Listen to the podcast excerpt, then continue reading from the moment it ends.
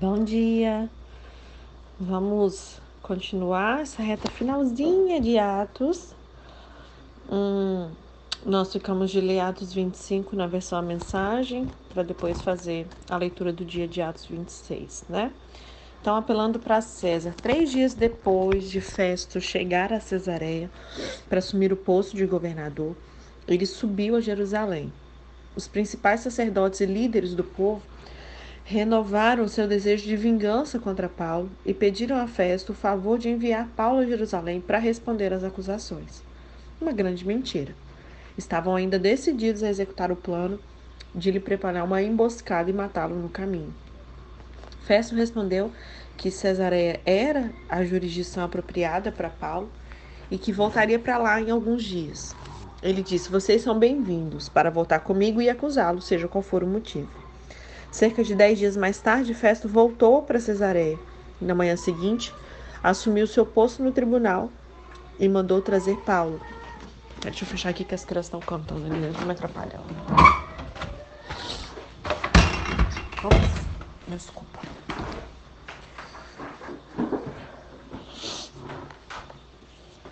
Cerca de dez dias mais tarde, Festo voltou para Cesareia. Na manhã seguinte, assumiu seu posto no tribunal e mandou trazer Paulo. Assim que ele entrou, os judeus que tinham vindo de Jerusalém o cercaram, gritando acusações absurdas, impossíveis de serem comprovadas. Então, então Paulo tomou a palavra e disse simplesmente: Não fiz nada de errado contra a religião judaica, contra o templo ou contra César, eu tenho dito. Mas Festo queria agradar aos judeus e insistiu: Você gostaria de subir a Jerusalém e me deixar conduzir o seu julgamento lá? E Paulo respondeu: Eu estou de pé nesse momento perante o Tribunal de Justiça de César, onde tenho o direito de estar e aqui permanecerei. Não fiz nada de ofensivo aos judeus e sei que o Senhor tem consciência disso. Se cometi algum crime e mereço a morte, enfrentarei a situação. Mas se não há base para essas acusações, e o Senhor sabe que não há, ninguém pode me obrigar a prosseguir com este absurdo. Estamos perdendo tempo aqui. Eu apelo para César. Festo conversou rapidamente com seus conselheiros e deu seu veredito. Você apelou para César, então você vai para César. Poucos dias depois, o rei Agripe e a sua esposa Berenice visitaram Cesareia para cumprimentar Festo por sua nova função de governador, e depois de vários dias, Festo apresentou o caso de Paulo ao rei. Então, um homem em minhas mãos, um prisioneiro deixado por Félix quando eu estava em Jerusalém, os principais sacerdotes e líderes do povo apresentaram várias acusações contra ele e queriam que eu o sentenciasse à morte. Deixei claro que não é o modo, o modo romano de fazer as coisas. Só porque um homem é acusado, não o condenamos. Em vez disso, damos ao acusado uma chance de encarar seus acusadores e se defender das acusações. Então, quando eles vieram aqui, fui direto ao caso. Marquei o julgamento e pus o homem no banco dos réus. Vieram acusadores de todos os lados, mas as acusações não passavam de implicância religiosa e de uma discussão sobre um homem morto chamado Jesus, que o prisioneiro alega estar vivo. Como sou recém-chegado e não entendo tudo que está envolvido em caso como esse, perguntei se ele queria ir a Jerusalém para ser julgado lá. Ele se recusou e exigiu uma audiência diante de Sua Majestade, em nosso tribunal mais importante. Então, ordenei que ele voltasse a ficar sob custódia até que eu pudesse enviá-lo a César em Roma. O rei Agripa disse: Eu gostaria de ver este homem e de ouvir a sua história.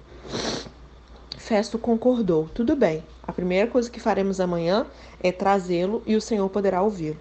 No dia seguinte, todo cidadão de Cesaré que se considerava alguém deu um jeito de ir ao auditório. Estavam ali também os militares mais graduados. A gripe, o rei Agripe e Berenice fizeram uma entrada em alto estilo, assumiram seus lugares. Festo então ordenou que Paulo fosse trazido. Então, Festo disse: Rei Agripa e distintos convidados, olhem bem para este homem. Um grupo de judeus me pediu em Jerusalém e depois aqui que eu me livrasse dele. Eles exigem com veemência a sua execução. Analisei o caso e concluí que ele não cometeu crime algum, igual foi com Jesus. Né? Ele requisitou um julgamento diante de César e concordei em enviá-lo a Roma. Mas o que, que eu vou escrever ao meu senhor César? Todas as acusações feitas pelos judeus não têm fundamento. e eu não descobri mais nada que possa condená-lo. Foi por isso que eu o trouxe diante dessa comunidade, especialmente diante do Senhor Rei Agripa, a fim de que possamos verificar se alguma acusação se sustenta, pois me parece tolice enviar um prisioneiro para lá, é, tão longe para ser julgado e não ser capaz de oficializar um simples delito que ele tenha cometido. Ok? Então vamos para Atos 26. Paulo diante de Herodes Agripa. O texto vai falar novamente sobre a conversão de Paulo, né, como já foi dito lá no capítulo 9 e no capítulo 22. Fala também sobre o seu testemunho para o rei Agripa. Paulo vai saudar o rei, dizendo que ele tinha um bom conhecimento das leis dos judeus, né? A família dos Herodes, que era formada por edomitas, se converteu ao judaísmo durante os anos entre o Antigo e o Novo Testamento. Agripa I, o pai do rei, que ouviu o que Paulo tinha a dizer, era zeloso pela causa dos fariseus. Paulo vai explicar que ele ainda acreditava na mesma promessa, que tinha a mesma esperança que os outros judeus, especialmente os fariseus. Ele destaca ali a verdade fundamental do evangelho que ele pregava, que era a doutrina da ressurreição. Paulo vai mostrar ainda que ele entendia a posição dos judeus, porque ele mesmo também já tinha perseguido os cristãos. Vai contar a história do seu encontro com Jesus no caminho para Damasco. Vai dizer também que obedeceu às instruções de Jesus e foi preso em Jerusalém por causa dessa pregação. Vai dizer que Deus protegeu ele, deixando ele pregar a várias pessoas para mostrar que Jesus cumpriu as profecias do Antigo Testamento. E aí a gente vai ver que Deus estava cumprindo o chamado de Paulo com respeito ao fato dele ser escolhido para pregar aos reis também, conforme a gente viu lá em Atos 9, 15. A explicação dada por Paulo aqui mostra que a vida, morte e ressurreição de Jesus eram necessárias para cumprir o plano e as profecias do, do Antigo Testamento. Você pode conferir lá em Lucas 24, verso 25 a 27 e do verso 44 a 48. Aí Festo vai interromper a defesa de Paulo, dizendo que ele era louco por causa de muito estudo. Paulo diz que né, vai dizer que ele falou a verdade sobre os fatos conhecidos pelo rei, e a Gripa reconhece que Paulo iria convertê-lo ali a Cristo. Aleluia. É, a Gripa, como Cláudio lá em Atos 23, né, e, e Festo em Atos 25, vão concluir que realmente Paulo não tinha feito nada que fizesse merecer a morte. Vocês podem olhar lá em Atos 25, 25 e também em Atos 23, no verso 29. E aí eles vão chegar a essa mesma conclusão. Ok? Vamos ler então Atos 26.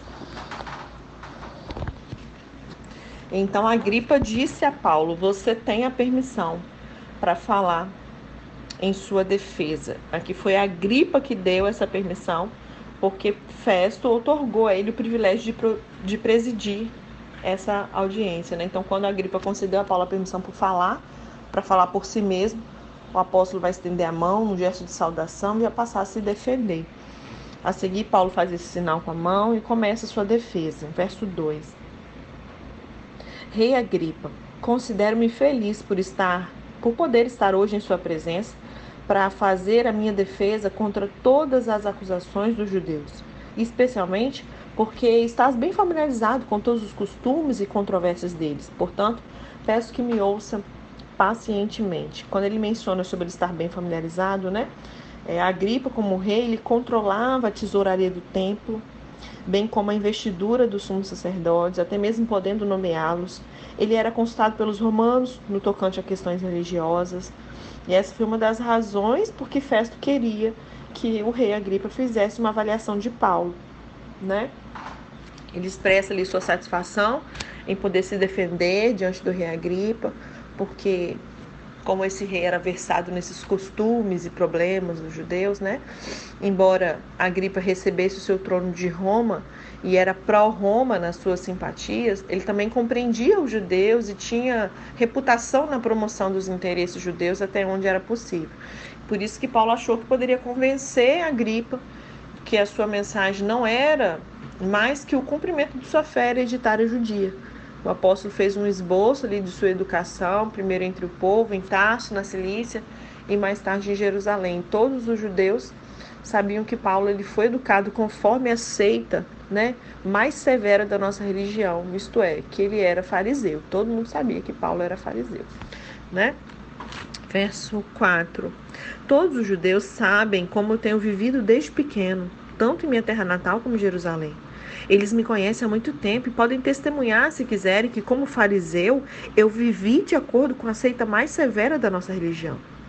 Agora eu estou sendo julgado por causa da minha esperança no que Deus prometeu aos nossos antepassados.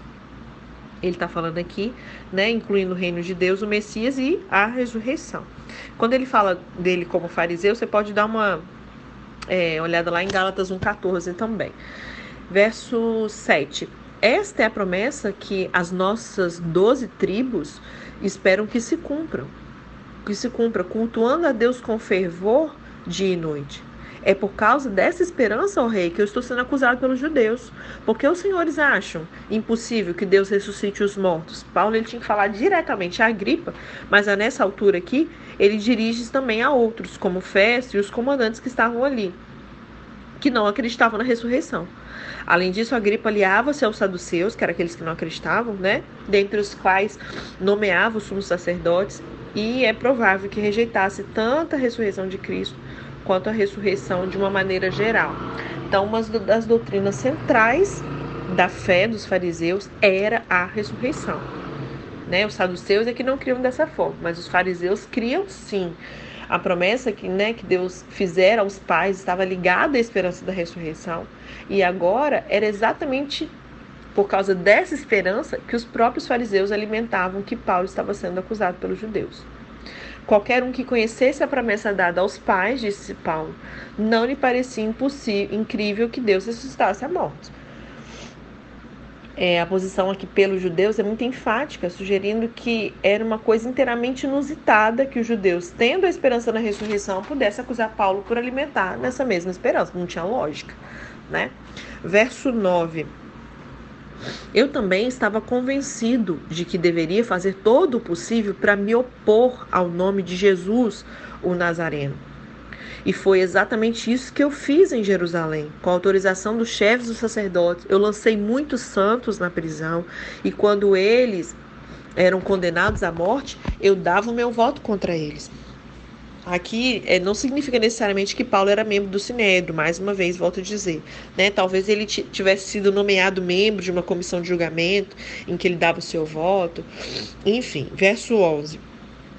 Muitas vezes iam de uma sinagoga para outra a fim de castigá-los e tentava forçá-los a blasfemar. Em minha fúria contra eles, eu cheguei a ir a cidades estrangeiras para persegui-los. Aqui ele tentava forçá-los é, ou a amaldiçoar Jesus ou a confessar publicamente que ele é o Filho de Deus. E nesse caso, levava eles a, a ser condenados por blasfêmia, que era razão suficiente para a pena de morte, conforme você pode ver lá em Mateus 26, no verso 63 a 66.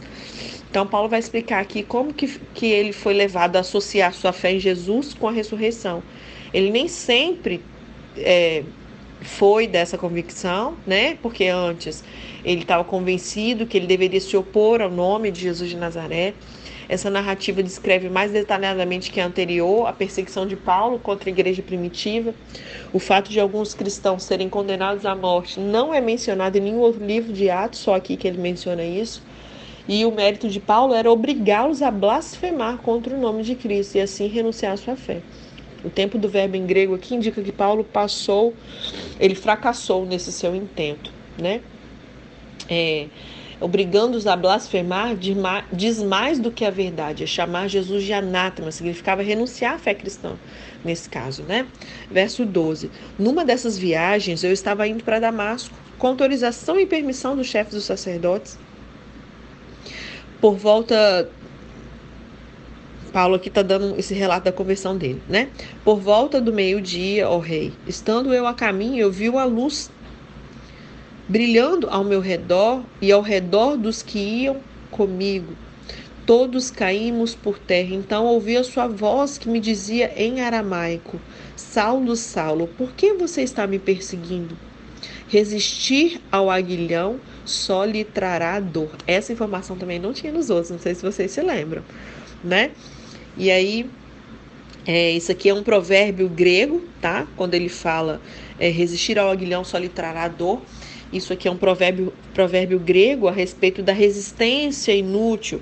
Assim, agindo, o boi só consegue se machucar. né? era um provérbio grego da época. Então, essa é a, é a única das três narrativas da conversão de Paulo que contém essas palavras. Dura coisa te é recalcitrar contra os aguilhões ou é, resistir ao aguilhão só lhe trará dor, né? A grande maioria pode estar escrito assim: dura coisa te é recalcitrar contra os aguilhões. É, dura coisa significa é doloroso, né? É, é, mais do que ser difícil. E aguilhões aqui eram os instrumentos usados para cutucar os bois, as bestas de carga. Era um provérbio usado no grego e no latim, mas não no hebraico ou aramaico daquele tempo. Provavelmente indica que Paulo não se sentia de toda a vontade com as suas consciências no tocante à perseguição aos cristãos. Não devemos pensar que Paulo estivesse sob uma grande convicção de pecado, pois em outro lugar ele diz que perseguia a igreja por ignorância. Ele falou isso lá em 1 Timóteo 1,13. Entretanto, lá no fundo da sua mente havia a importuna convicção de que Estevão e os outros cristãos possivelmente estivessem com a razão. E agora o Senhor lhe mostrava que essa pressão era divina. Ok? Verso 15. Então perguntei: Quem és tu, Senhor? Respondeu o Senhor: Sou Jesus, a quem você está perseguindo. Agora, levante-se, fique em pé. Eu lhe apareci para constituí-lo servo e testemunha do que você viu a meu respeito, do que lhe mostrarei. Eu o livrarei do seu próprio povo, ele está falando dos judeus, e dos gentios, os quais eu o envio, para abrir-lhes os olhos e convertê-los das trevas para a luz e do poder de Satanás para Deus, a fim de que recebam o perdão dos pecados e herança entre os que são santificados pela fé em mim. Então aqui era não somente a judeus, mas também a gentios, né? A gente pode conferir isso também em Gálatas 1, no verso 15 e 16. Então, sua missão era da parte de Deus, conforme a gente vê em Gálatas 1, 1. É, tem essa figura de linguagem, né, das trevas para a luz ali, que é uma característica de Paulo, ele usa também isso em Romanos 13, no verso 12, em 2 Coríntios 4, verso 6, em Efésios 5, do verso 8 a 14, em Colossenses 1, verso 13, em 1 Tessalonicenses 5, 5 e é, verso. Isso, fomos até o 18. Então, diante de Herodes, não havia necessidade de se referir a Ananias, como ele fez lá em Atos 22, quando ele está falando da, da da conversão dele. Ele menciona sobre Ananias lá, mas aqui, diante de Herodes, ele vê que não tinha necessidade de falar de Ananias quando Paulo apelava lá a judeus ortodoxos. Por isso, Paulo abriu, atribuiu a sua chamada diretamente ao Senhor, sem mencionar que teve esse agente humano, Ananias, ali. E a sua experiência o convenceu de que Jesus, a quem perseguia, estava vivo e que o enviou tanto a esse povo, ou seja, aos judeus, né, como aos gentios. E Paulo colocou aqui diante de Agripa a questão crucial. A sua mensagem não era apenas para Israel, mas também para os gentios. Ambos tios tinham que ser iluminados para que voltassem das trevas para a luz, da potestade de Satanás para Deus. Assim eles iam receber a remissão de pecados e uma herança entre os que são santificados pela fé em Cristo. Esse versículo aqui é o que resume a mensagem de Paulo e é muito parecido com aquela de Colossenses 1, do verso 12 a 14 ok? Verso 19. Assim, rei Agripa, não fui desobediente à visão celestial. Eu preguei em primeiro lugar os que estavam em Damasco, depois os que estavam em Jerusalém e em toda a Judéia, e também aos gentios, dizendo que se arrependessem e se voltassem para Deus, praticando obras que mostrassem o seu arrependimento. Então, esses versículos aqui não têm intenção de fornecer um esboço cronológico, mas só de sim dar um resumo de toda a carreira missionária de Paulo. Paulo pregou arrependimento e a conversão, primeiramente em Damasco, depois em Jerusalém, e depois, então, portanto, por toda a Judéia e também aos gentios, como ele foi comissionado a fazer. Há um problema de harmonização dessa declaração aqui com Gálatas 1:22, que diz que Paulo não era pessoalmente conhecido pelas igrejas de Cristo na Judéia. Então, possivelmente aqui, o texto certo seria em todas as terras, tanto a judeus como a gentios, ao invés de colocar a Judéia, né? Verso 21. Por isso os judeus me prenderam no pátio do templo e tentaram me matar mas tenho contado com a ajuda de Deus até o dia de hoje. Por esse motivo eu estou aqui e dou testemunho tanto a gente simples como a gente importante. Não estou dizendo nada além do que os profetas e Moisés disseram que haveria de acontecer. Conforme ele, ele menciona, né? Lá é, ele menciona isso, condizendo com o que está escrito lá em Lucas 24, no verso 27 e no verso 24. É, que o Cristo haveria de sofrer e, sendo o primeiro ressuscitado entre os mortos, proclamaria luz para o seu próprio povo e para os gentios. Então, o primeiro ressuscitado entre os mortos, né, as primícias dos mortos para nunca mais morrer, é Cristo. Você pode conferir em 1 Coríntios 15, 20 e Colossenses 1, 18. E para os gentios, você pode conferir a profecia que está lá em Isaías 49, no verso 6. Então, é, Festo ele não, não foi capaz de entender as razões básicas da animosidade dos judeus contra Paulo. Paulo explica que se ele tivesse proclamado o cumprimento da promessa feita aos pais da inclusão do judeu, né, dos gentios além dos judeus, e por esse motivo os judeus o agarraram no templo e tentaram matá-lo. E conhecendo os judeus como conhecia, talvez a gripe entendesse por que, que acalentavam tal animosidade contra um ex-rabino, que oferecia aos crentes gentios o privilégio espiritual em pé de igualdade com o povo escolhido com o judeu. Né? E Paulo conclui insistindo que a sua mensagem não continha nada além daquilo que Moisés e os profetas já previram. Isto é, que Cristo iria devia padecer, que ele devia ser o primeiro da ressurreição dentre os mortos e que proclamaria a luz tanto a judeus como a gentios. Isso explica por que Paulo anteriormente colocou tal ênfase sobre a ressurreição. A tradicional esperança judia da ressurreição tomou um novo rumo por causa da ressurreição de Cristo. A ressurreição do Messias não foi um acontecimento isolado, mas o começo da própria ressurreição. Cristo, conforme está em 1 Coríntios 15 e 20, é a primícia dos que dormem. E conforme Colossenses 1,18, é o primogênito dentre os mortos. Né? É, verso 24.